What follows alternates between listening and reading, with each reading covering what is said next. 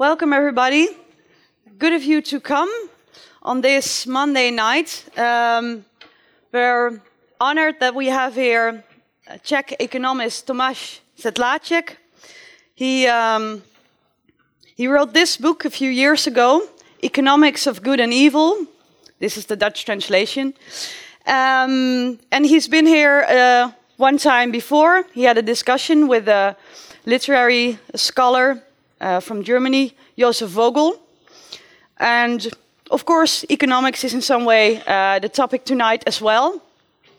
But we thought, let's do something different.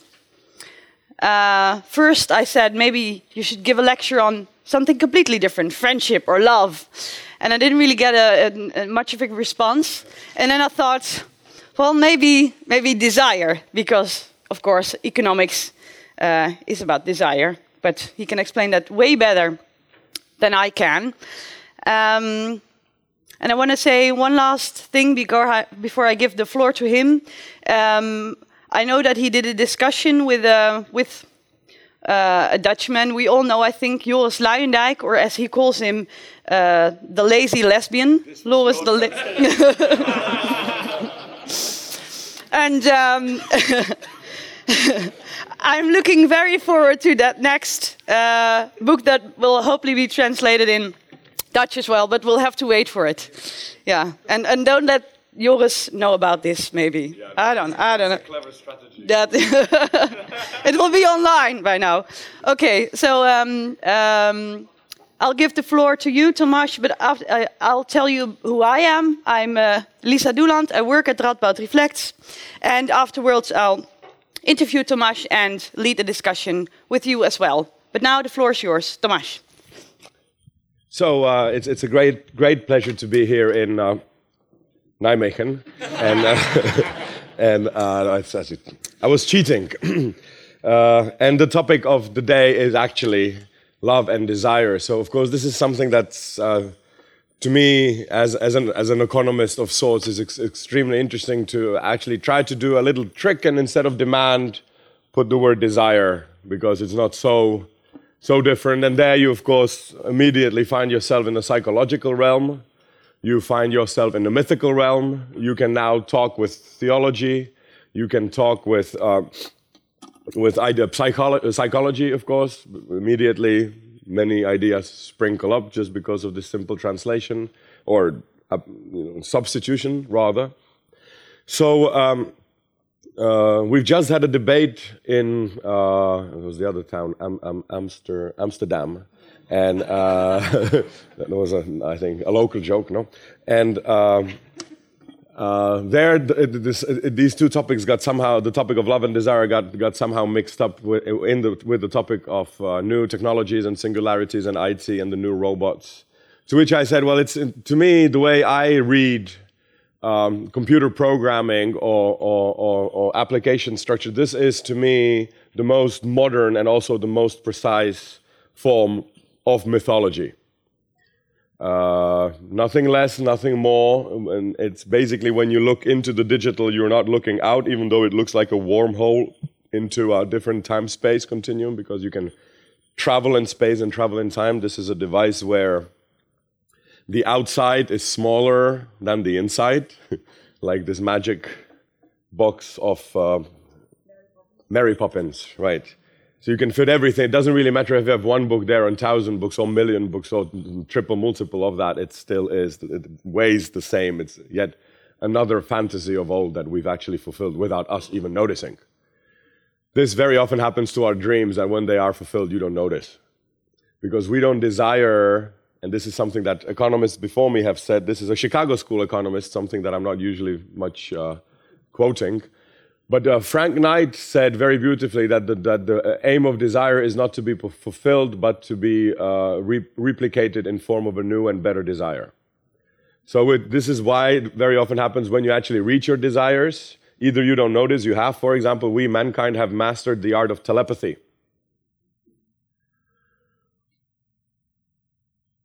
You can just need to know the person's number, which of course is in a way symbolic as well, and I can communicate with my friend in China without any spiritual knowledge. I don't. We have tried to know how to do telepathy via the means of spiritual. This was always the topic of monks and priests.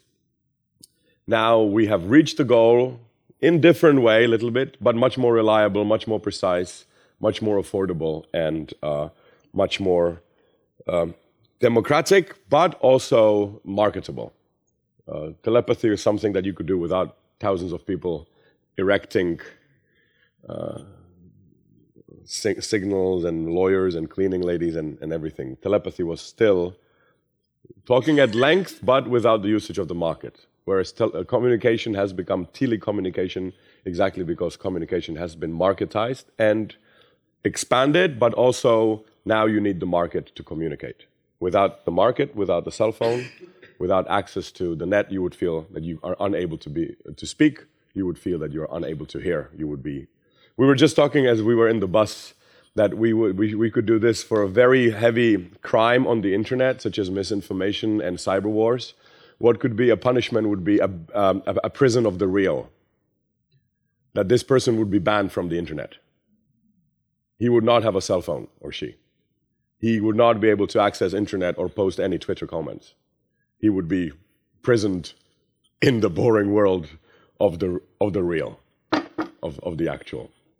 Sort of matrix in, in reverse, as a, as a very severe punishment for, for future criminals.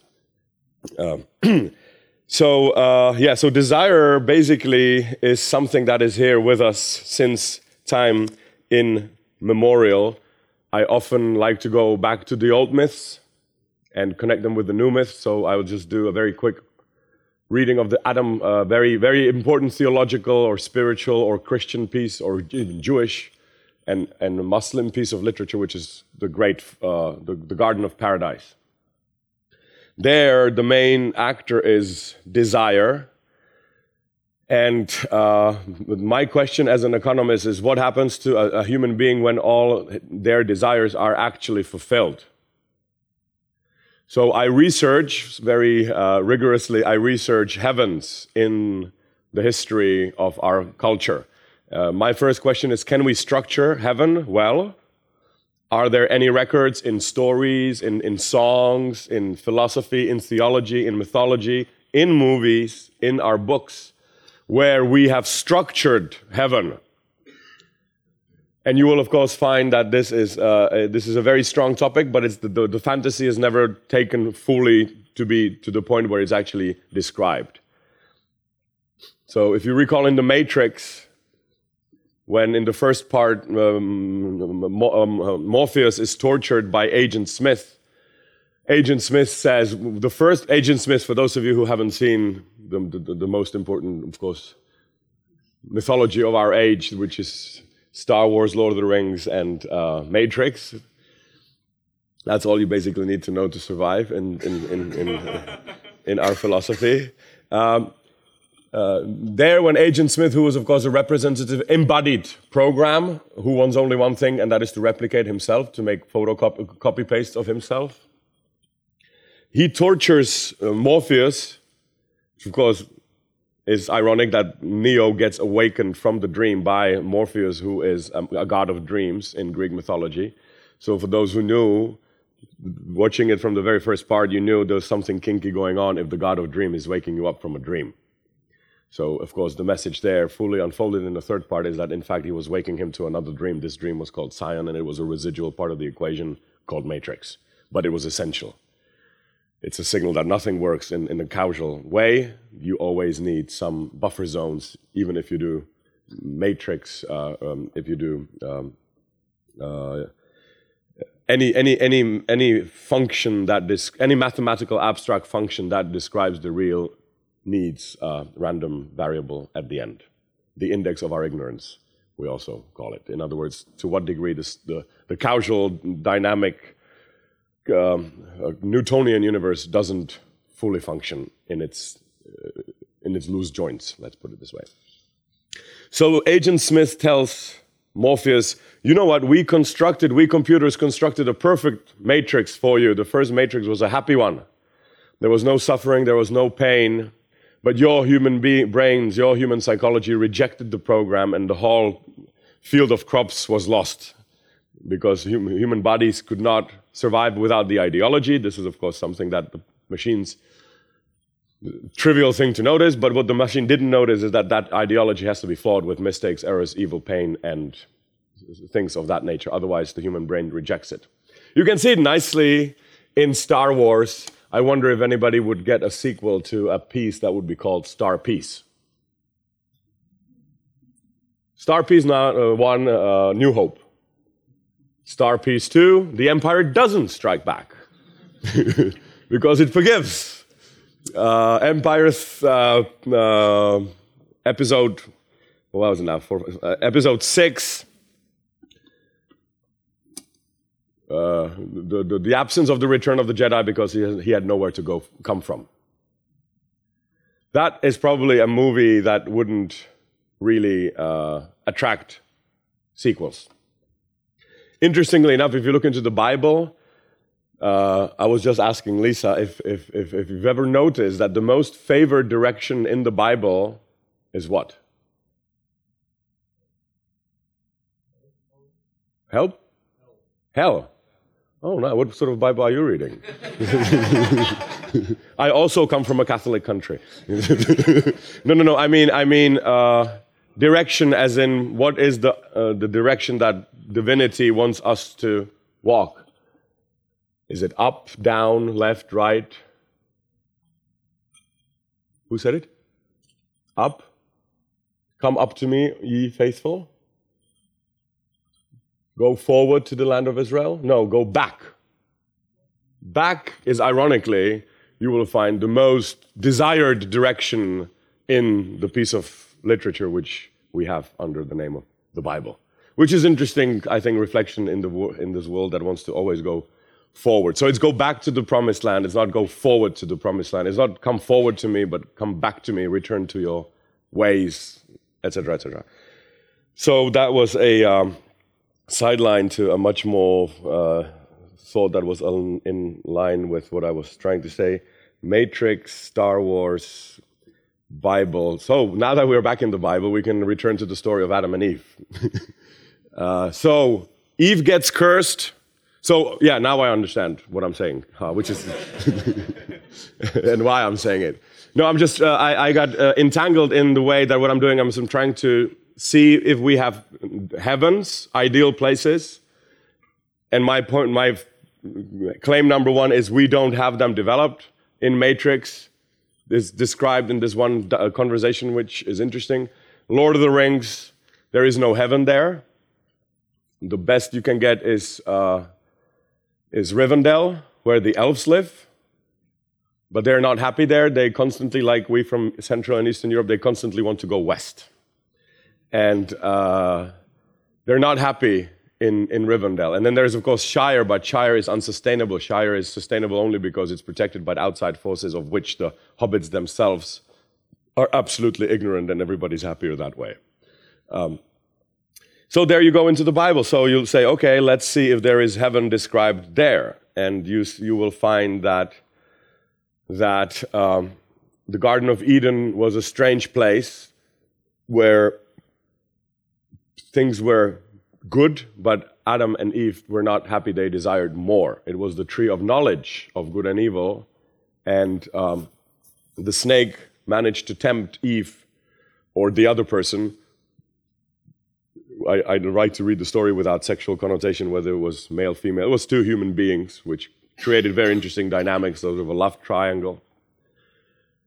Uh, so the curse that Adam and Eve receive is because everything I gave you wasn't enough and you desired for more, nothing ever will be enough. This is the curse of, uh, of, of, of scarce, scarcity.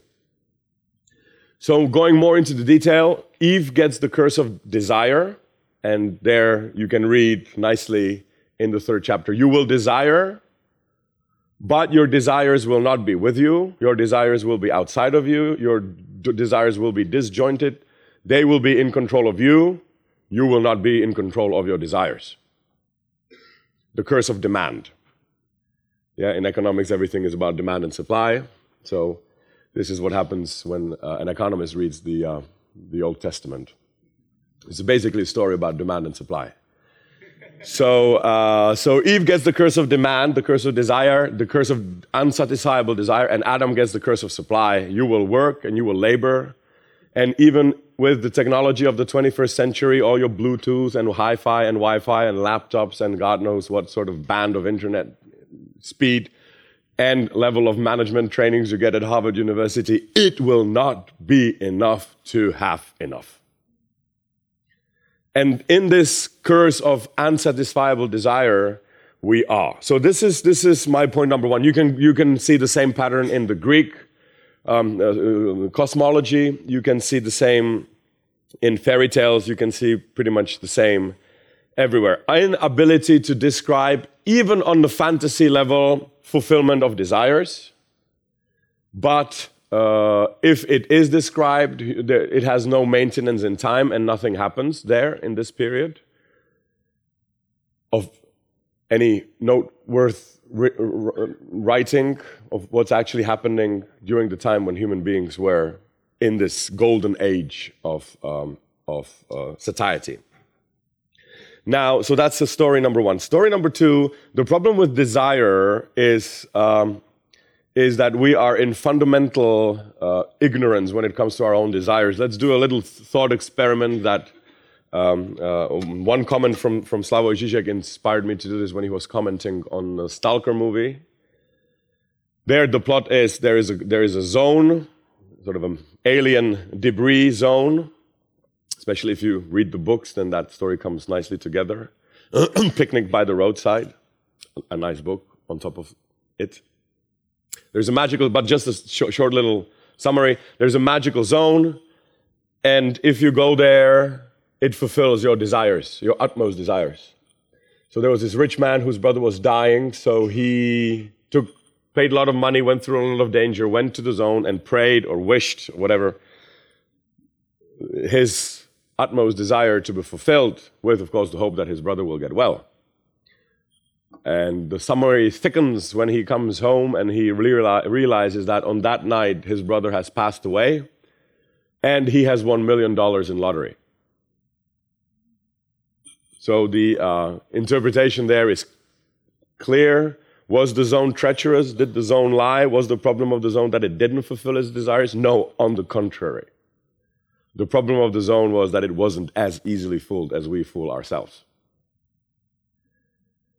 The zone fulfilled him his desires all right, but not his fake Christian European humanistic uh, desires that are artificially sort of, but of course, gladly received by us. We agree with them. But his real desire was perhaps for his brother to die, or he didn't care for him, and his real desire was for money in this simple story. So, my question, of course, there to you is if you had the possibility of going into this zone, let's imagine it's there. It's always, if you, if you know uh, Lynch, you know that everything that happens behind the red curtain is, the, you know, is what's important. So, actually, we have one here today, so we could try it. Perhaps we even have a red carpet. So, uh, imagine that behind the red carpet there is a zone where if you go, uh, your desires will be fulfilled. But be aware, because you've seen Solaris, or you got it explained really well, uh, it will be your real desires. Who wants to go? And this would be actually really nice because what would you wish? Yeah, your wishes will be fulfilled, but your true wishes. You can also see this nicely. There's another one hint in the movie called uh, the, uh, Sphere, where what happens is that the that the id dreams of the main characters, the desires, get actually fulfilled, and it turns into a horror scene. So we have two people who'd be willing to go there, and you, yeah. What would you wish? Are you, are you sure that this is your real, real, real wish? yeah? How do you know? I know it for a long time. Yes, how, what's the feeling of knowing that this is really what you desire? Sorry? Oh, oh, sorry. You want to stand up and say it so that every the wish is for everybody to be happy and for there to be no mass murderers and and that everybody is enlightened. So this is, I think, a typical desire that, that people would sort of like to have. The problem with the zone is, and I would like to have that desire, believe me, like nothing else. But my fear is that this is not really what I truly desire looking at my schedule in the past 10 years. but nevertheless, um, there are, this, this led me to the thought that there are desires that we desire to desire. This is a good example of them. I desire to have that desire. And then there are desires that I don't desire to have, but I have them. These would be called addictions or, or whatever. Today, in the, in, the, in the time where everybody's free, free, free, free, free, we are also having a list of addictions uh, that are basically scattering this idea of freedom. So the point there is um, that the real desires are a little bit more complicated than what we, what we, what we want. Um, point number three, and I will end here because I think my uh, time is running out. There is, uh, there is this preconception that uh, if we have time, then I would also like to connect it with digital imagery of, of us going into the cloud and connect that with religious ideas of how uh, eternity will look in the future where there will be no sex. I mean, the sex will be optional, bodies will be optional, death will be optional, time and space would be optional, gravity would be optional in the abstract realm of uh, virtual reality. How that actually quite nicely connects with uh, our mythological ideas of, of heaven.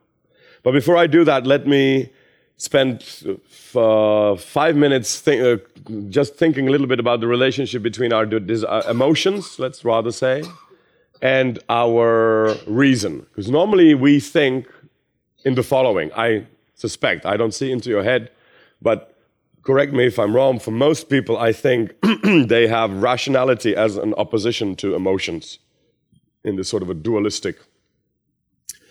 That the voices that you hear in your head is really emotions debating issues of political importance uh, with your emotions. So emotions together with reason are, are, quarreling in your head. That those are the voices that you hear or consider when you think.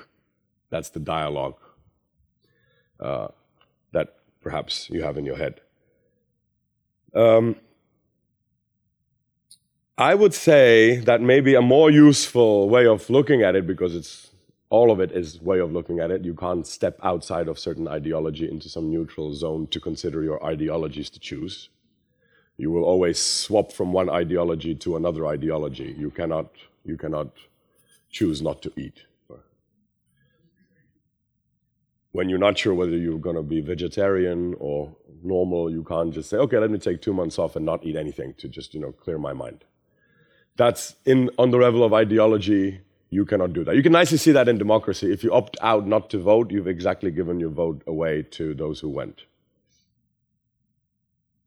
Um, so I would say, suggest a different image, different mythology of this, that emotions really, in fact, are with reason on the same continuum. And in fact, deep down, there's the same gravity and similar principle guarding the both, but they are both on other extremes. In other words, for me, reason is an hardened old emotion that went through repetitive empirical verification until that emotion hardened to the point that we perceive it as rational. If that didn't make sense, let me try and give two examples of both cases. So, love as a very good example of emotions. I think this is when we think of emotion, we think of love, especially the first part, before the wedding. And, uh, and as an example of something very rational, let's use mathematics. I can't think of anything more rational than mathematics. I can't think of anything more emotional than love. So I've taken two extremes, and I'll try to see how they're connected. So let's start with math. Math, which is absolutely considered to be highlight of, of rationality, it, uh, when you heard it for the first time, one plus one equals two, it was an emotion. It did something to you. You actually started thinking about it and you were not sure, you had to learn it, you have to memorize it, you have to learn the new language, the new structure. And then after many, many years of exercise, it became quite natural to you because the society always said, yes, one plus one, in fact, really equals two. In this realm of mythology, which we call mathematics, in biology, of course, this is not true, etc., etc., etc. But here, here on the level of quantum, also interestingly, not true the rules of conventional rational implication, deduction, causality, and logic that we know from Newtonian space to be reasonable only because we got so used to it, do not apply, of course, on the quantum uh, level of the same pencil that falls with Newtonian logic. Um, the very quarks in it uh, do not follow such laws, and the mathematics that guards the movement of those objects is completely different from any other. Um, so, in the beginning, I would say that it was an emotion that we had to learn to do so many, many, many times until it hardened to the position of a tautology or even perhaps a, a cliche when it started becoming considered as rational. So you can see how this education into rationality this is an argument that I have with my, with my friends, economists, when we debate rationality. I said, well, okay, all human beings are rational. I said, yes. I said, what about the children? Are they human beings? They are human beings, all right. They are even Übermensch, you know. I don't know if you've noticed. Those of you who have kids, uh, uh, you know, Nietzsche was, of course, waiting the advent of Übermensch. Übermensch is a new race that is above good and evil, that's above rational, that is not possessed by sex and rationality like, like, uh, like we are. It uh, has an army of slaves that, for some reason that nobody really understands, uh, for no money, even no signs of gratefulness, rare thank you, and a rare pa- Christmas painting of thank you, Dad. The Übermensch are among us. They are children, of course as you can see. And the nice thing about that is everybody, every one of you has, has already been there. So an adult person is, if you also want to look at it, as a leftover from a child. Useless leftover that is only good for one thing production and political debates. That's how adults seem to us. And they always have some sort of problems. Why? What's the problem? I'm getting my food, I'm getting my mama, I'm getting my toys. What's the problem? I don't really care about the political, ecological. That's your worry. That's your employment is to keep us worry less, for keep us safe from sex, keep us safe from violence. We don't even see show it, which is good. We don't show the thing that you that a child cannot see are uh, uh, always connected with sex and, and violence. These are the, this is the rating of movies and everything that we protect the children because they're so cute this is also something that I think the, the, the whole idea of desire as an acquired taste, if I may do a little detour, a lot of Foucault and others, it's quite common to argue that our sexual problem that we have today comes from suppressed uh, Christian, uh, this um, uh, Maria uh, Teresa sort of morality that suppresses the sexual.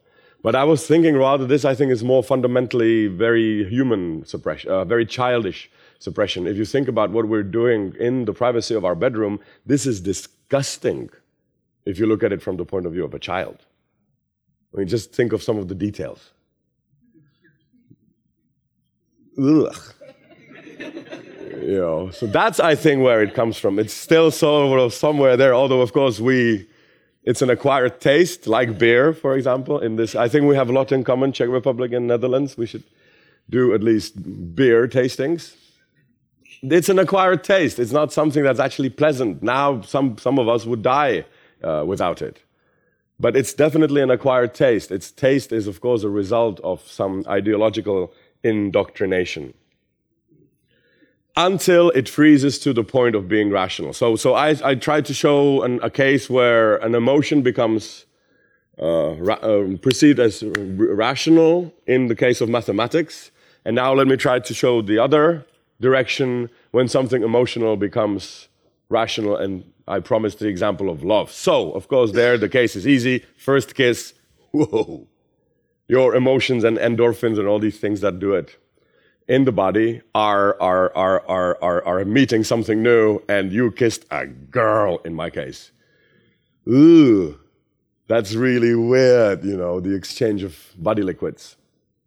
And uh, why is it so pleasant? Why is it so distracting? Why do I have immediately strange feelings and buzzes? And why do I need to see this person again because it was so horrifying the first time? It's sort of an example of positive trauma, but that's a different topic. Uh, uh, most of our traumas, I would argue, are, are, are, are, are uh, positive traumas. Uh, our space time continuum gets disturbed by gravitational por- portions, not of negative traumas as much as positive traumas. That also disturbs your uh, time space sort of uh, waters with gravity objects that create fetishes.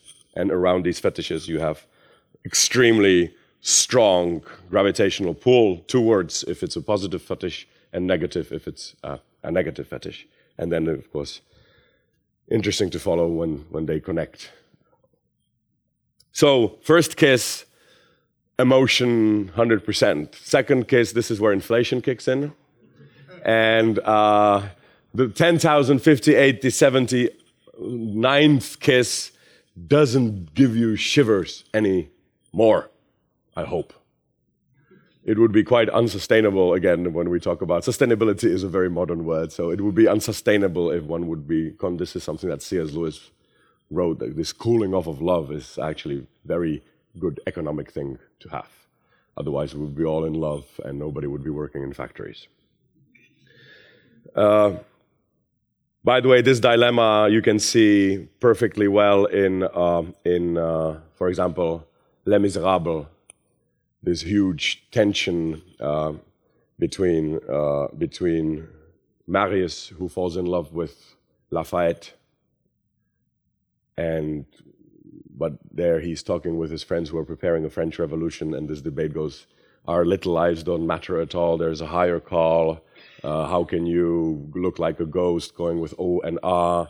We have an army to fight. This is no time for you to have romantic uh, moments. So, anyway, so this uh, emotion, this love or this falling in love, uh, becomes something that you get so used to, like, just like you get so used to one plus one being two, that an old relationship, the one after, after marriage, um, marriage is a strange thing from an economic point of view because you go from uh, a position of complete, perfect competition to a position of monopoly and monopsony. And we know that whenever the situation is monopoly, monopoly only one supplier and monopsony only one buyer, then uh, in the world of economy, this usually signifies trouble. But then again, this is, could be all different. So, in an old relationship, that love that you feel towards your person, towards the other person, uh, doesn't stir your emotion, that doesn't mean it isn't there. It's, it's also love, but it's a very, very, very experienced love, love that has been repeated many times, and love which is so automatic to you that you breathe it without even thinking, and that's love almost becoming a reason like heart emotion. What's interesting, though, is that when you ask people to give an, an, an example of when I say the word truth, what do you imagine? In other words, what mythology starts playing in your head, which is also wonderful because this shows how nicely our scientific brains are still, of course, fueled and run by mythological images. So when I say the word truth, what happens in your mind? What do you imagine? What is it? What image comes up? Again, I don't see into your heads, but how many of you have a mathematical formula floating somewhere in outer space guarding the behavior of stars, for example? Yeah? Only one. Two, three. Give me an example of truth. Some, somebody. Hmm?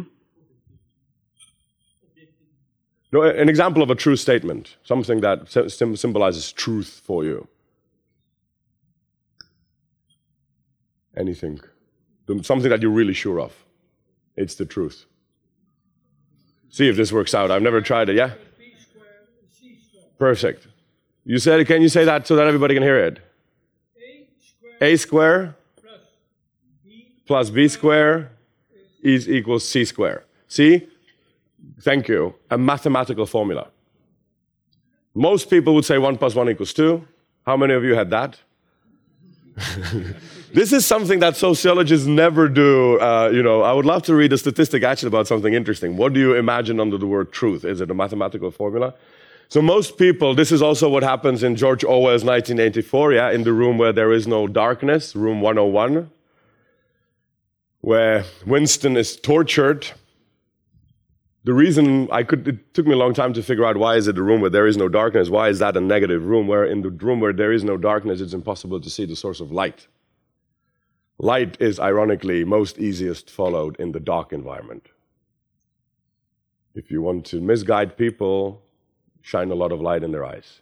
It's the same thing, I think, with the internet today. It's no longer the issue whether we have the freedom of speech. We have. So it's not the lack of freedom of speech that we are afraid of, but it's exactly the abundance of it. You can also read. You can read. There, it's, it's, it's, I think it's possible, but correct me if not. Uh, I can, you can read populism not as lack of democracy, but as democracy gone wild because that politician is catering directly to the liberal needs and fears that are unfiltered with uh, the voters. And the voters don't like it. Populists don't win very often, by the way. Very rarely. They still do, but rarely. And it's becoming more and more rare.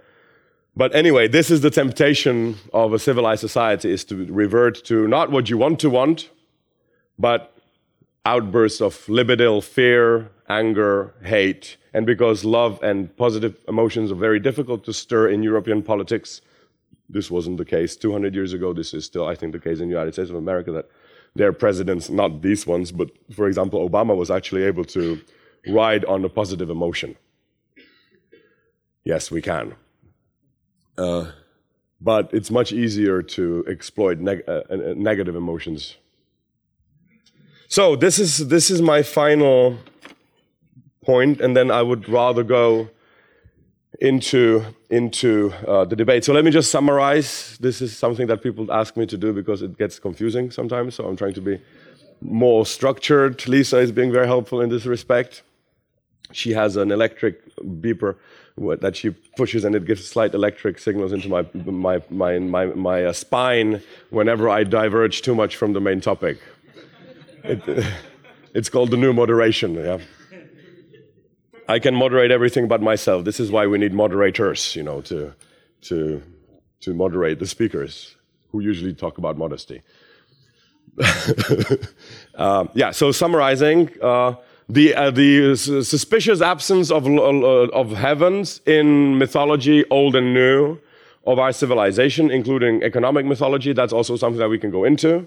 So the, the object of the desire is very difficult to spot. This is why in my research I have focused on horror because when you don't know what you're running to, this I think is the case of our society. We're not sure where we're heading, but we compensate by increasing the speed. Uh, so it's sometimes easier to see what we are running from. So this is, but this is not this is this is not a lecture about hate and fear, but about love and desire. So I leave that to other with basic conclusions saying that we don't have very much, um, we can't fantasize heaven even on the, fi- on the fictional level of fantasy. We cannot maintain it in our heads. An easy way to see this if I ask you to close your eyes and imagine the face of your most desired person, you will be very brief. It's very difficult to, this is why we have pictures. It's very difficult to actually fully structure a, a, even a face of your wife or husband, or both. So, impossibility of, of, of, of perfect state, and then when that perfect state happens, a collapse of that state. The only thing that happens in the, in the heaven, heavens is people's desperate need to do whatever they can to get there, and when they get there, whatever they can do to get out. Um, this is the curse of the perfect. I will come back to that. So the second part was about Garden of Eden and uh, Eden, Eve, uh, Adam and Eve, desire and demand, the supply of desire, the supply of de- demand. The same thought reemerges in modern mythology, for example, Fight Club, where Tyler Durden speaks to himself really and says, we, and if I may quote, quote directly, we, we, we work in jobs that we hate, the curse of supply, so that we can buy shit we do not need, curse of demand. This is a direct quote from Tyler Durden by uh, Matt Damon, no, uh, by the other guy, Brad Pitt. Um, and last, I was talking about uh, perhaps trying to recon, recon, re, reconsolidate emotions and rationality into one continuum. And if you want to, we can go in the debate into the digital, uh, digital realm of desire, where the where, where economics will not be a science about uh, about um, shortages, but about plenty, because it doesn't really matter if you have thousand rooms in your imaginary mansion or million rooms or one. So, thank you very much for your attention. I'm looking very much for the debate.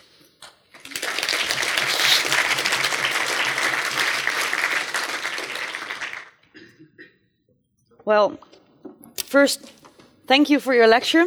That is a, Was it organized a, enough? It, it, it is a lot to digest. Okay. Um, um, and I want to return to the uh, title you gave us, and we gave this lecture, um, and that you haven't really talked about yet, really. Or maybe you have. The title was We Can't Get No Satisfaction, or I Can't Get No Satisfaction. Yeah. Second derivative of desire. Ah, yes. Yes. Yeah. But it's, yeah. yeah. Uh, And so it- I was thinking about it a little bit because I find it difficult to explain to, to people who don't do. No, actually, no. You know, derivation is a very simple and yet beautifully elegant mathematical procedure when you psychoanalyze a function in a way. How many of you have been doing derivations in their lives? So you understand, and if my sort of poetry, po- poetic description of, of this beautiful process gets somewhat too twisted, you please correct me or throw something at me. So you have a, you have a function that that function is, for example, x to the power of 2 plus 5. And you put that into the Cartesian cross, where it's a two dimensional space where you plot the um, explained variable y on the y axis and x uh, variable on the, on the x axis. And there is a zero and there's uh, infinities on both sides. And it's, a, well, yeah, just very briefly. So let's imagine that this is x to the power of 2 plus 5. Now, when you want to know more about the tendency of the function, about the meaning of the function, about the slope, the direction of the function, uh, you do a derivation. That means you strip it of one functionality and you focus on a somewhat underlying characteristic, which is the, the slope, the tendency. So, and it so works out that in mathematics it's very elegant because all you have to do is you take the, the to the power and you put it as a multiplier in front of the x, and you and you take that power away from the power, and you depowerize it. You know, But you mentioned psychoanalysis. So, so, so in a way, the second derivative is some sort of unconscious or subconscious. Yeah. So this is the first derivative, and you basically what you get when you do, when you do a derivation on, on x to the power of two plus c is two x. You get the slope of the uh, tendency. So it's always two times steeper with every step. In other words, it grows. The, the bigger the x, the bigger the slope, because it's always double. It grows, but not as quickly as the original function itself, because that is exponential. Whereas Yeah. this is linear. Linear. Now, when you want to do, have a little bit more fun and go even deeper into the second derivative, like I'm thinking about in this, in this example of Tarkovsky's Stalker, you do a second derivative, and then that describes you the change of the change. So the first derivative describes the change. In other words, it's always sloping upwards. And the second derivative describes the, the, the speed, the, the change of the change, acceleration or the, the, the, the, uh, the acceleration of acceleration. And so if you're accelerating at an increasing speed, or if you're accelerating at a decreasing speed, or if you're braking at an increasing speed, braking, sorry, or if you're braking at a decreasing speed, which is what you do on your bike. yeah. Uh, Yeah, so what- so what's the second to me, this to me, desire? this to me is exa- if I may go maybe to explain it from the opposite angle, and that would be for a little while to go into the fear factor. This thing, I think, it's easier to see when you swi- swip it to the, to the other side, and you uh, study the logic of uh, things that we run away from in fiction, for example, in modern movies always there's always the case that the bad guy, be it Darth Vader or Lord Sith or um, the bad dragons in How to Tame the Dragon, which those of you who have kids know it's a wonderful story. Or uh, this uh, Swedish Beowulf story, for example. The evil guy is never the ultimately evil guy. There's always somebody behind him who's in control. So, in case of Darth Vader, it's the Emperor. At the end of the day, uh, this is the problem with, with Star Wars. I think it really confuses the new generation because the way to count properly is four, five, six, one, two, three, seven. You know, that I think must be really confusing for the younglings. But, uh, but, uh, so the problem really isn't Darth, uh, Darth Vader, the problem is the Emperor. The problem isn't Beowulf as the scary, in the beginning of the movie, it looks like a scary, and it is. At the end of the day, it's a too old baby that, that doesn't really fully mature because his mother is Angelina Jolie. Which, you know, must. No, that's, that's not a good joke. Uh, sorry, sorry. I, I, I really didn't mean it that way. I, I, I uh, sometimes I it would work in Czech. Uh, so I, you realize that I have to constantly do these, you know, this simultaneous translation with the wish that I'm going to uh, not get lost in the translation but get found. Which is, by the way, what science does. The, the basic belief of science is that some things will be found in the translation from normal language into mathematics. And that translation is extremely useful because there are many things found in the translation. There are also things lost in the translation. So, for example, when you talk, I'm going to get back Yeah, to okay, it. yeah. Uh, this is already my electricity belt is buzzing in my spine. But um, If only. if only. Yeah. So um, so uh, yeah, there's the second second derivative, which you really, at the end of the day, have to have to face. So um, the lost in translation part is when I switch from one language to another language, I shouldn't be forced to change the topic. Right? So if I'm speaking English or French or Dutch or Czech, I should be able to say 95% of the message without any pain. Maybe some jokes wouldn't work, but, but I, would, I would compensate by others. That, that, of course, would work. Um, but when you translate from our language into mathematics, things get lost there in translation. There are certain things that you cannot talk about, uh, and mathematics knows this. We must know this also in applied mathematics, for example, economics. That there are things that are lost in the translation because you can't quantify them in, in an exact manner, and therefore you cannot speak of them. In the Wittgensteinian manner, uh, science must be silent of these, of these areas. So, uh, so uh, this second derivative to me is what is is crucial. So when I now turn it back to, so it's not Darth Vader who's my enemy. Darth Vader actually kills the Emperor at the end of the day. Uh, and you, you usually in these stories you use that middle middle bad man character actually helps you against um, against uh, uh, against the yeah. the, the really evil. So, and also, this to me is the core of Christianity, if I understood it correctly. Um, Jesus, Jesus said that it is not what you do, but what you desire that's, that's a, a moral judgment field. And if you read the New Testament carefully, he doesn't say, if you hate a person, it is as if you have killed him. He says, if you hate a person, you have already killed him. He doesn't say, in many other parables, he said, the kingdom of heaven is like is like it's not this, but it's like I don't know. But in this case, he doesn't say it is like. He says it is. You've murdered him. So um, the the and I, I will end. What we have done with Christianity in this respect, I think the basic dilemma of an adult human being is what I should do and what I want to do, and it, there is sometimes Uh, and this is called a problem, and it is, and it is also called freedom. All our problems come from, from, from, from, our, from most of them from the dilemma of our, ourselves. Most Yeah. of our problems are self inflicted. This is why complicated people will have complicated lives because we like it that way. Simple people, and I don't mean stupid people, mm, simple people, people who like things simple. When they see point A and B, they actually take the straight line. They will have simple life. Complicated people will have complicated lives because we, we like it this way. So in Christianity, the dilemma is if you hate a person, put around logist, uh, institutional logistic barriers so that you are not alone with him in the room with an axe.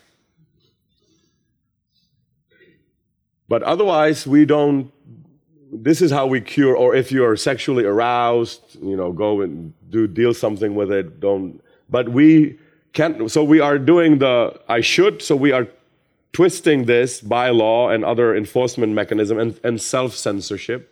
But we cannot do, or we have not much literature about the other option, which it seems to me that Jesus was talking about, and that's the change of heart. That is that actually you would and this is the final quote.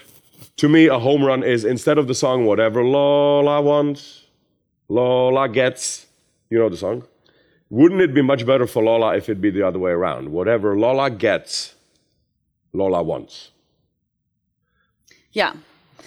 Thank you. Um, and um, I think that brings me to something in your book that I find very complicated to not to get my head around, but you speak of desires we want and desires we have. So, yeah, what we want and what we want to want. or- Yeah. yeah. Um, but that is a problem that we have always had. Yes. So you you quote you quote Eve. You quote now. So there's Pandora. There's there's Eve. Uh, Pandora opened the box, and then there was curiousness and desire. So curiousness, we should say, that's always a good thing. It's good to be Yes, curious. yes. Desire, This is why we've landed on the Mars. yeah. We've, Otherwi- or even put it on the name of the sun, yeah, curiosity. yeah. But there's something going on with that desire that's not very good. And then in the end, you say, mm, the Stoics, I don't know, but we need moderation. Um, maybe Aristotle could help us because these desires are something we should uh, get our head around. We have to put them, we have to, I don't know, have less of them. Like something has gotten out of hand. Like the desires we have now are um, have multiplied more than ever Yeah. especially in the end of the book. Um, but you also say it's always been there. What what's going on? How are we now more addicted to desire than ever? we are dic- dicta- uh, I, w- I think we would be addicted to, or we have fetishized the material uh, form of desire, and uh, it's it's a desire that that that that finds flourishing in in marketing. Of course, the the home run and and a- another fun experiment that we could do is what if the point of satisfaction is actually right now?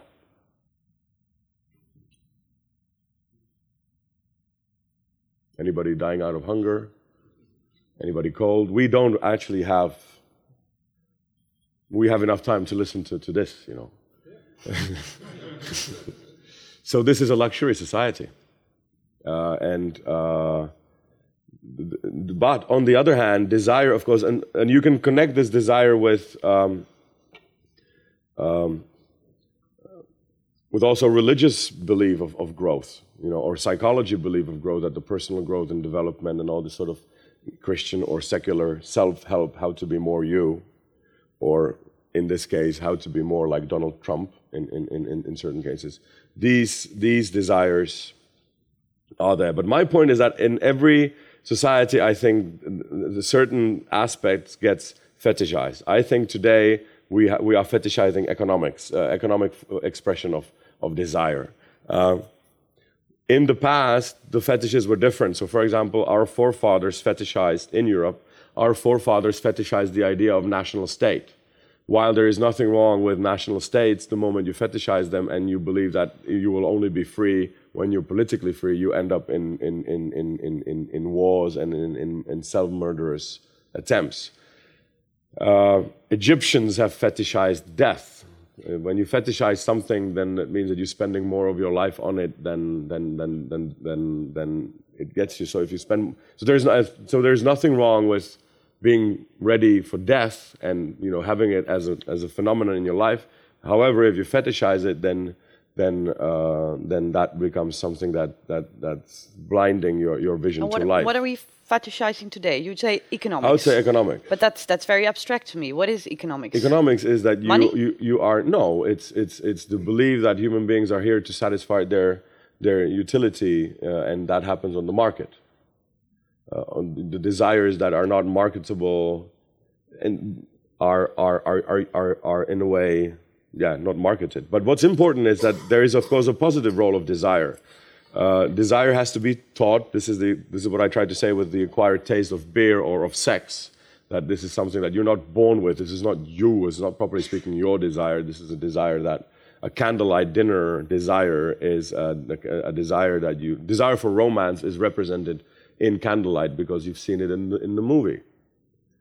Uh, 100, 100 years ago, every dinner was a candlelight dinner and there was there was there was no romance about it. And in fact it was really bothersome because it was backs everywhere. Um, so um, or take take a stupid advertising on, on shampoo for example. So of course a clever intellectual would never run directly to buy i don't know Elsève because he or she saw it in a very absurd advertisement where this lady can I think it's it's Elsève. If you wash your hair with that shampoo, you can break scissors in your hand. Uh, it's Gliss Kur. So okay, Yeah, sorry. So, yeah. so one of those one of those adverts.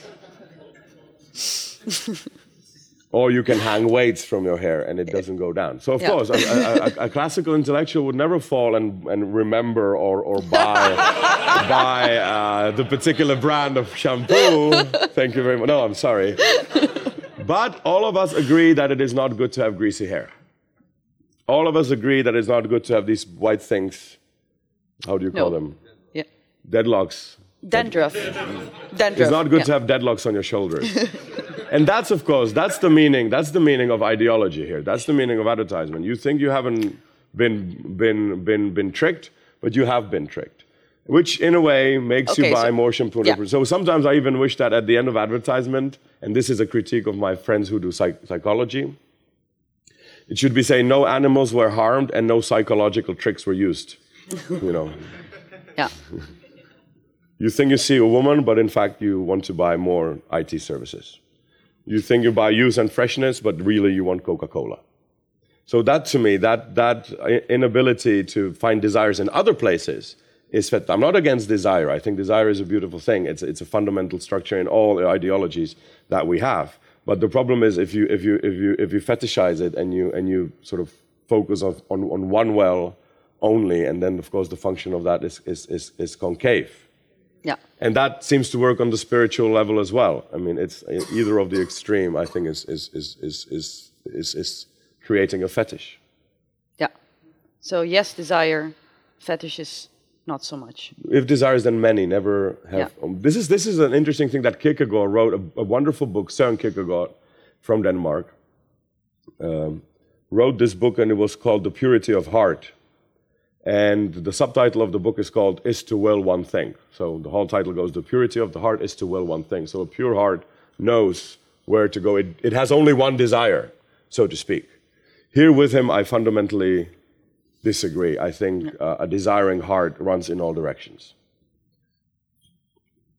Yeah. So we don't need to know where we're going. Because in the end, in the lecture, you said something about us going way too fast, speeding up, not knowing where we're going. But that's not necessarily a problem. Or do we need to go back? Because you've. Um, I found that very interesting, the going back Yeah. that you took from the Bible Because sometimes I wonder maybe you want to go back someplace before advertisements, before the fall, maybe even, although we were always already fallen, maybe. Yeah, of course. I mean, in order to go back, you first have to go forward. So there is this extremely interesting dynamics, which I think could be nicely pictured in the uh, in the uh, actually the parable of the prodigal son, which is the only example where heaven, the, a human being stays in uh, a paradise-like situation for a longer period. So the story of the prodigal son is the younger son leaves. He tells his father to give him his money, and he he leaves the, the, the heaven, the haven of his father, and he goes into the wild world, spends all his money, and ends up with pigs. And he's not allowed to eat even the thing that the pigs get. So he says to himself, it, again, it says there in, in this parable that he came to himself and wanted to go back to, to, to, to, to the piece of safety, which is interesting because A, this, there, there, there was an extreme economic crisis. It wasn't a spiritual awakening or, or some sort of revelation. It was a, an economic crisis. He literally had nothing to eat, which brought to him the idea to, to go back, which is also, I think, quite interesting. But more interesting is this he came to himself. So my question is how can you come to yourself? What who is you? How can I come to I? Question number 2. Question number 3, what's the gap between or what the distance between me and me that I need so much of crisis energy so that these two actually meet? And my third point was what about his other brother who stayed with the father? Was he himself? And if you read the story carefully, so this is an example of what happens if you stay in the paradise for too long, in other words. So, uh, was the other brother himself? And absolutely not. The other brother was the, the, the, grumpy one, the complaining one, the one who never cared for his brother, never cared for his joy of his father because he couldn't rejoice when his brother came back. And he couldn't rejoice even in the joy of the father that was rejoicing when his son came back. So the older son was never himself, exactly because he stayed in the perfect. He didn't get the, the thickening of the plot. This is, um, um, this is a quote from, from an, um, an authority that I, whose name I don't remember, but when uh, medieval monk, when he was asked, why do we have evils, he said, to, to thicken the plot because again, a, a trilogy on Star Piece wouldn't probably, uh, you know, get very yeah. far. So what my point, my point is that you need to go through. You need to first go out. You need to first take partake of the apple in order, or of the fruit, in order to come to yourself. It's the prodigal son that ventured forth. But what that do you was come himself. back to? You need this crisis. You come back, and then the story evolves, and there is a new Big Bang, and the whole story, of course, starts again. But this is the eternal movement, I think, of, of, of mankind. This treacherousness of desire is when usually when you had, have it, you don't want it anymore. And you desire not to, as I said, this Frank Knight quote, you desire not to fulfill your desires, but to, but to um, have access them. to better and newer ones. And this question of, of not knowing where to go, no, of course you should know where to go, but you should also know what, where are you passing to, and sometimes um, and not view truth as a mathematical formula. This might be a good time to go to the audience. Who would like to make another remark, ask a question? Yes, gentleman here up front. Uh, what do you think uh, of desire in Buddhism? Uh, I am not well skilled in that in Ah, that belief, uh, for which I apologize. I'm, I'm trying to make up for it. In this quote that I was quoting is is from from a Buddhist monk, but I uh, I so far have I think I unsuccessfully, completely unsuccessfully, trying to understand my own culture, and I, I'm fighting and gripping with that. And there's so many you know tendencies going left and right.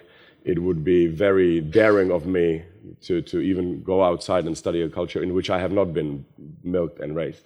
But it would be extremely, extremely interesting because, because it, in a way, it, like modern physics leads to some of the findings of, of, of Buddhism, and it's interesting to reconnect it just for, just for poetry, imaginary, if for nothing else. Then, uh, and I think the similar could be said of, of, of these debates uh, in Buddhism. But again, this I, I, I don't feel.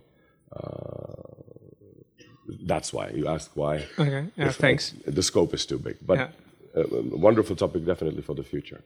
Uh, you uh, remarked um, in your uh, talk about uh, the ease with which um, a populist leader can address the lower emotions, fear and anger, and the difficulty in regard to uh, the higher emotions, or maybe there's no hierarchy, uh, love or uh, more positive uh, emotions. Uh, Yeah. Can you uh, Yeah. elaborate on uh, why that's uh. Yeah, yeah. Let me first say that the emotions that we feel in today's society are, uh, how should I put it?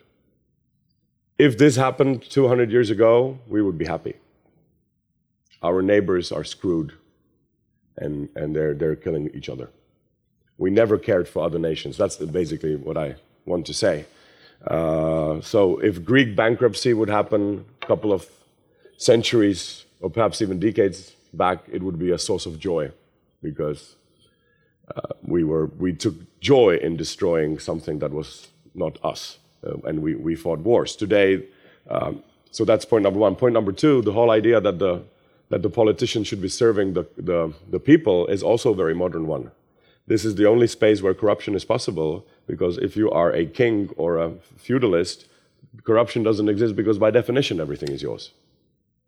So, um, and of course, don't get me wrong, I'm not criticizing the modern society. I'm just saying that the problem um, with, uh, for example, the immigrant wave, I suppose that's where, uh, or the refugee wave, you could take it as an example of a topic that gives rise to the fear of populists, although they've been here even in, in, in, more peaceful times. Uh, uh, it's the fear of, um, of uh, us not being able to uphold our morale.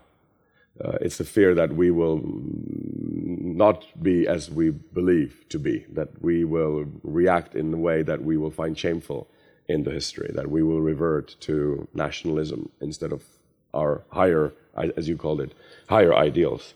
So, um, Why is it so difficult to address those higher ideals then? because they are uh, they are extremely naive and extremely idealistic. This belief that you know uh, goodness wins over evil and that love and truth wins over lies and deception is a very very sort of uh, it's a belief, and uh, and you will see uh, even in science people are very or in modern society people are very ashamed of talking about their beliefs, uh, scientific beliefs. Uh, we want this is something that we wanted to create ideologically neutral ground, and we we discovered that this is fundamentally impossible, and we feel a little bit ashamed. This started with Rene Descartes in a way, who wanted to find something that's not a stereotype, so he sort of deleted every all the idea or tried to delete all the ideology in his head, and he tried to find something that's absolutely objectively non-ideologically true. Um, uh, and and he didn't get very far uh, because, of course, the first step is Doubt. I doubt. But of course, you can doubt his doubting because he, he, he said, I know that something exists or something is cognitive because it doubts or it, it, it, it is fun- it's possible to, to, to reflect his own. So, so something maybe not in the body exists. But when he wanted to go and prove the existence of external things, there is this famous Cartesian um, heresy, in a way, uh, scientific heresy, because he said, Well, I, I, I, don't believe that God deceives us, ergo ipso, everything that we see is real. So, you know, if he would believe in, in a God that would deceive us, then so so so even in the second step of his ideological zero ground, he already has very strong religious beliefs of that God should be good and non-deceptive. Why? You know, the Greek gods are not like that. They are uh, the same thing you hear today as, as a very popular critique of, of, of belief or, or faith, or in particular Christianity. I don't believe because of the existence of evil. God could not be maintaining a universe which is unfair and evil. To which, of course, the good question to ask is, and why should he be fair? Why should he be good? Where did you take that from? That's a fundamentally Christian idea that doesn't appear in the pagan religions. Their gods are treacherous and evil, and they take pleasure in being unjust, and they're random and emotional and revengeful, and never say anything that you know, no, that we are good. So this criticism of Christianity is fundamentally Christian. I would think that an atheist who has such a problem with the existence of evil would be a more, more of a believer in a just God than a Christian who doesn't really ignores these sort of things. Yeah. Um, I go to you and then to you. Yeah. Um, if if uh, if you're right and uh, you say uh, when we desire something we we we have it, we want something else. Um, if the populists uh, are trying to get out all of the immigrants, then they got what they de desired. Then the populism will will end, or will they? Then, desire? then our society, I would fear, and I am not. I, I would fear our society would collapse. Just imagine how would the society look like without migration as such and whether we would be able to be in this position of economic and political power. Uh, uh, it's, it's, it's, and again, going back to Buddhism, the story continues. Let's imagine that we want to eradicate unnecessary illness. Well, that's a good thing, right? But then, if you eradicate unnecessary illness, you're also eradicating uh, medicine. And you're eradicating healing. And uh, in that case, a lot of what church was doing. So, taking one element, in this case, refugees, out of the society, I think would have much higher implications than we, than we, than we can, can, can think of. This is the curse of the perfect, if I may if you want your toilet, toilet detergent to smell exactly like a freshly squeezed lime, then that's very nice, but be warned. Your freshly squeezed vodka lime will smell exactly like a toilet detergent.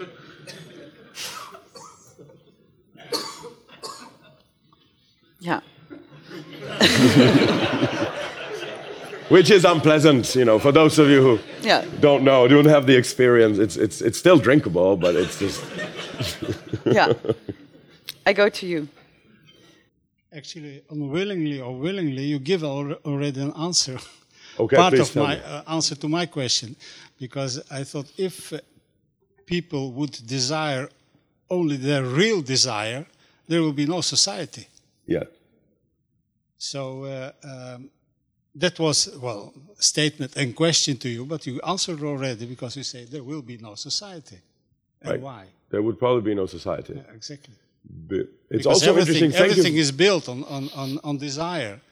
The religion, uh, Yeah. the states, and everything It's on desire. Yeah. Okay, so you answered already. Good. I'm sorry. So, well, then that saves our, our time. Thank you. Uh,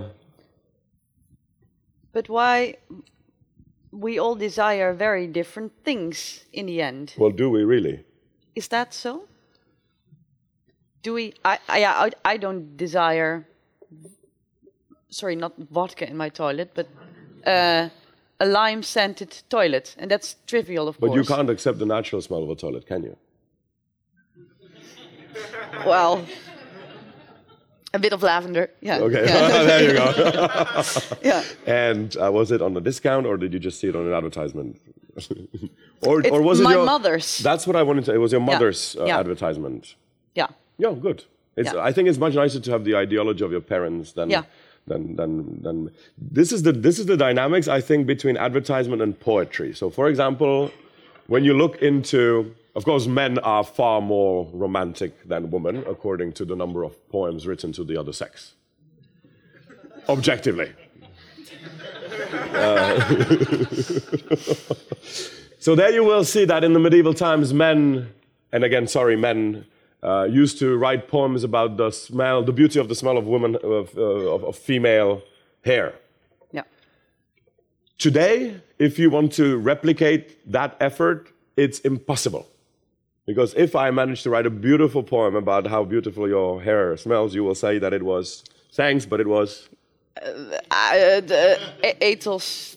The, oh, it's a very cheap shampoo. No, that smells Yeah. good. Yeah. I mean, And you, you already had the poetry going, even though your shampoo, shampoo, shampoo, shampoo Yeah. Even though your shampoo, uh, even though your shampoo is cheap, your hair smells, I don't know, deep.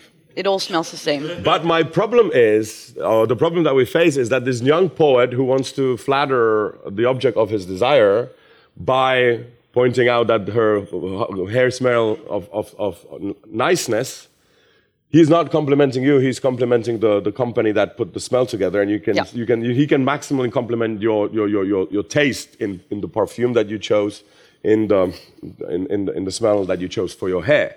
But he doesn't really, really have to do that anymore because this is the advertisement that does it for his, in his stead. Advertisement is basically modern poetry, modern marketing poetry on uh, hair smell. So, and it's really ironic with when you, when you actually look, look at the uh, advertisement for, for perfumes, there you can see it beautifully. How do you do a, a picture of a perfume? So when you want to sell a new, new I don't know, Hermes or, or Armani smell, what do you do? You put a picture of something that's attractive.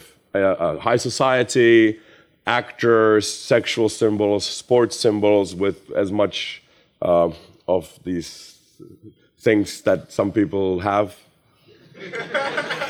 And of course, all people have them, but some have it more covered than others. And, uh, and yeah, so you put an object of desire, and the, and the irony is that it actually works well. You, by buying Armani to your darling, you are really buying that illusion. You're buying that ideology. You are really saying the poetry of this, I don't know, Angelina Jolie, is in fact impersonated Yeah. you become an she becomes an actor in you through the smell and you can enact uh, you can find a mystical connection with the upper uh, in this case societal class it works even more bluntly when you look at tv i was and it is exhibition in amsterdam yesterday. And i was thinking that a good art piece would be if you could put all the channels in your tv let's imagine your tv receives 50 channels for them all to be at the same time. If it would be graphically possible all these pictures would be overlaying and i'm quite sure it would create some very artistic um, um, forms. And also the, the, the, the, the, the speech the audio all 50 channels. That in fact happen at the same time. Only our tv rips one from the other by the flick of a channel. Um, all the voices should sound together also. What am i trying to say is that it is not one plateau of belief. It is um, uh, it, it is a, a schizophrenia and, and, and, and millions of plateaus of belief that we desire to achieve at the same time. This is the funny thing. And you can see this, and sorry again, this, you can see this nicely in advertisement.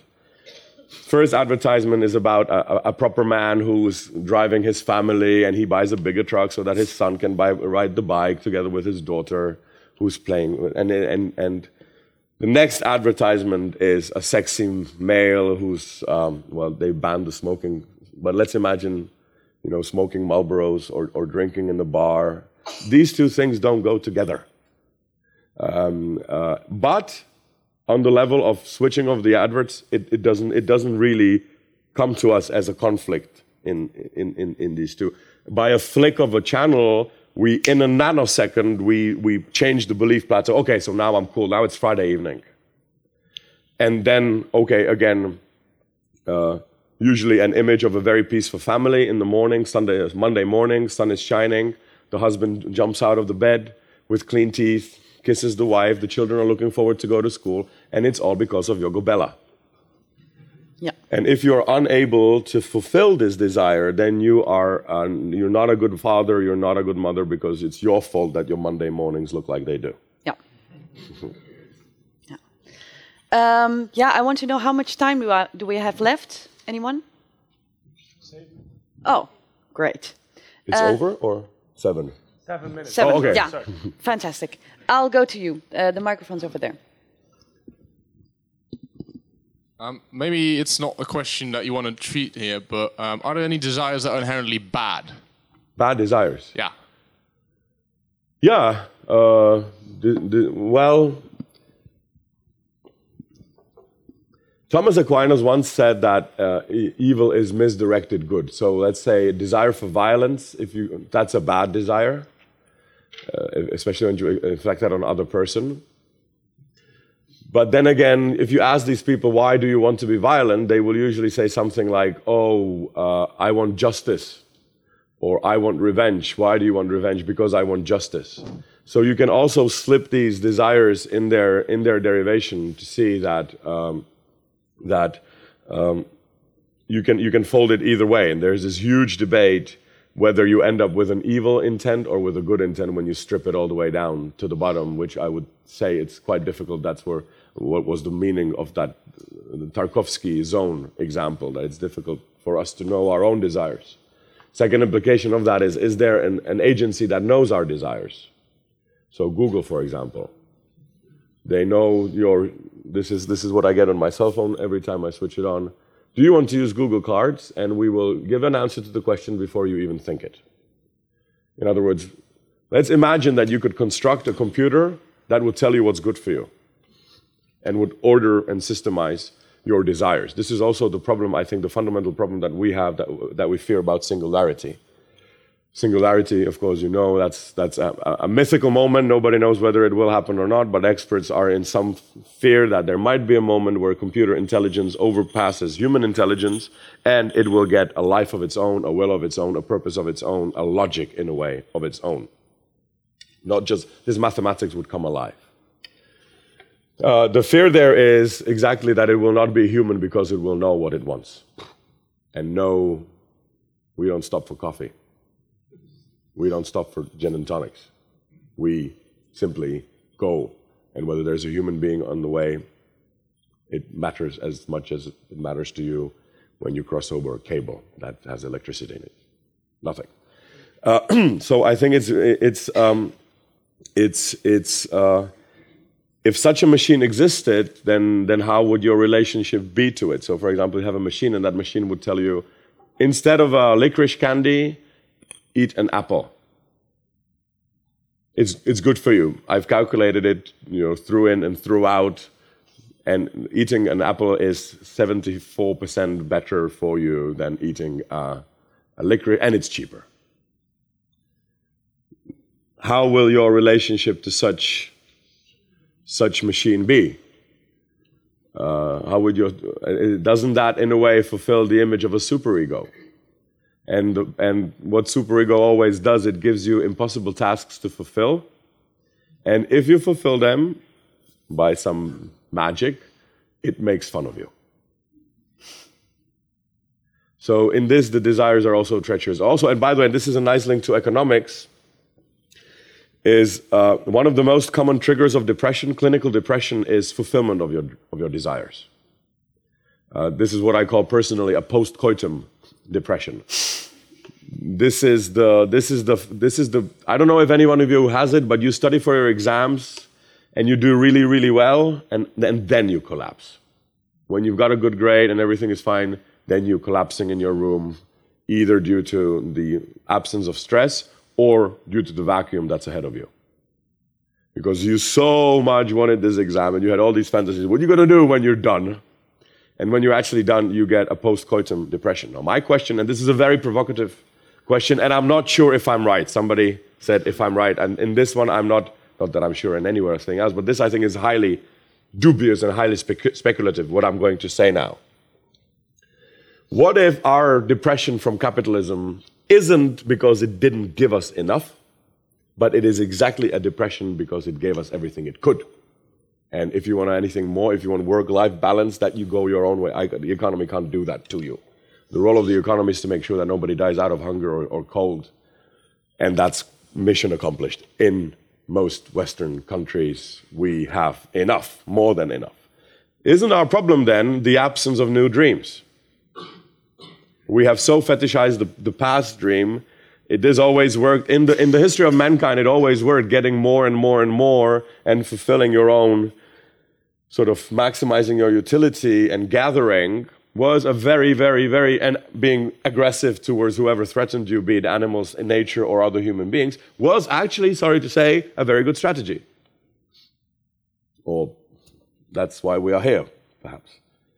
Now, this strategy is no longer useful. It's like gathering, uh, gathering dry woods when you live in the forest, uh, when you live in the city. So, um, so um, yeah, what I wanted what I wanted to say New dreams? yeah, sorry, thank you. Yeah, the absence of new dreams. Perhaps this is the problem that we in capitalism, we, uh, and perhaps also towards Europe, we have no new dreams to dream. This is where our post coitum capitalist depression comes from. And another image how to possibly, I'm saying this is, this is maybe rather than a truth claim, it's rather a mental exercise just to see, again, what if we are in the situation of heaven in the most brutal and arrogant sort of an imagination, just imagine that we are already there. Um, so that's with capitalism. And there's an image, if I may use, and it's an image of a cow. So let's imagine that there's a cowboy or a cowgirl. Today we have to be politically correct. And they're milking uh, a gender neutral cow. and then suddenly the milk stops flowing, and the cowboy or the cowgirl, the cow person, the cow person, you know, starts screaming at the cow and saying, Why are you not giving me more milk? You are a bad cow. I need more milk to have jobs and, you know, for my kids and, and, and, and growth and everything. And let's imagine that the cow now opens her mouth and the cow says, Oh, but why are you beating me? I have already given you all my milk and uh, you don't even know where it is. So let me tell you, I've given you 12 baskets of milk. One is there, the other one is rotten, the fourth one is kilted over, the, the sixth one has a dent in it, the fourth one and fifth one, you don't even know where, you, where it is. That one you've galloped yourself because you got drunk from my milk. Why are, and you are blaming me that I'm not a good cow for giving you not enough milk. So if we imagine that this cow is capitalism, then the image holds, I think, nicely also because in economics we can only measure new milk. There is really no way, or it is not much used statistic to measure how much we actually have. So I can measure the new milk, this is called GDP, basically, but I cannot measure how much milk I actually have. So the problem of the milk is to produce, so, so the problem of the cow is to produce the milk, the problem of us is to redistribute it somehow and then do other things and not be waiting for the milk uh, while the cow recharges herself. maybe maybe this is an image that that will get us into the night. Uh, I'm sorry. I'm sorry. Um, you can ask your question. I think you'll stay somewhere in the at the bar later. Um, Tomas, thank you so much for being here. Thank you very much for inviting and you. It's been a great thank pleasure. you so much. Been a great night. Thank you. This was wonderful.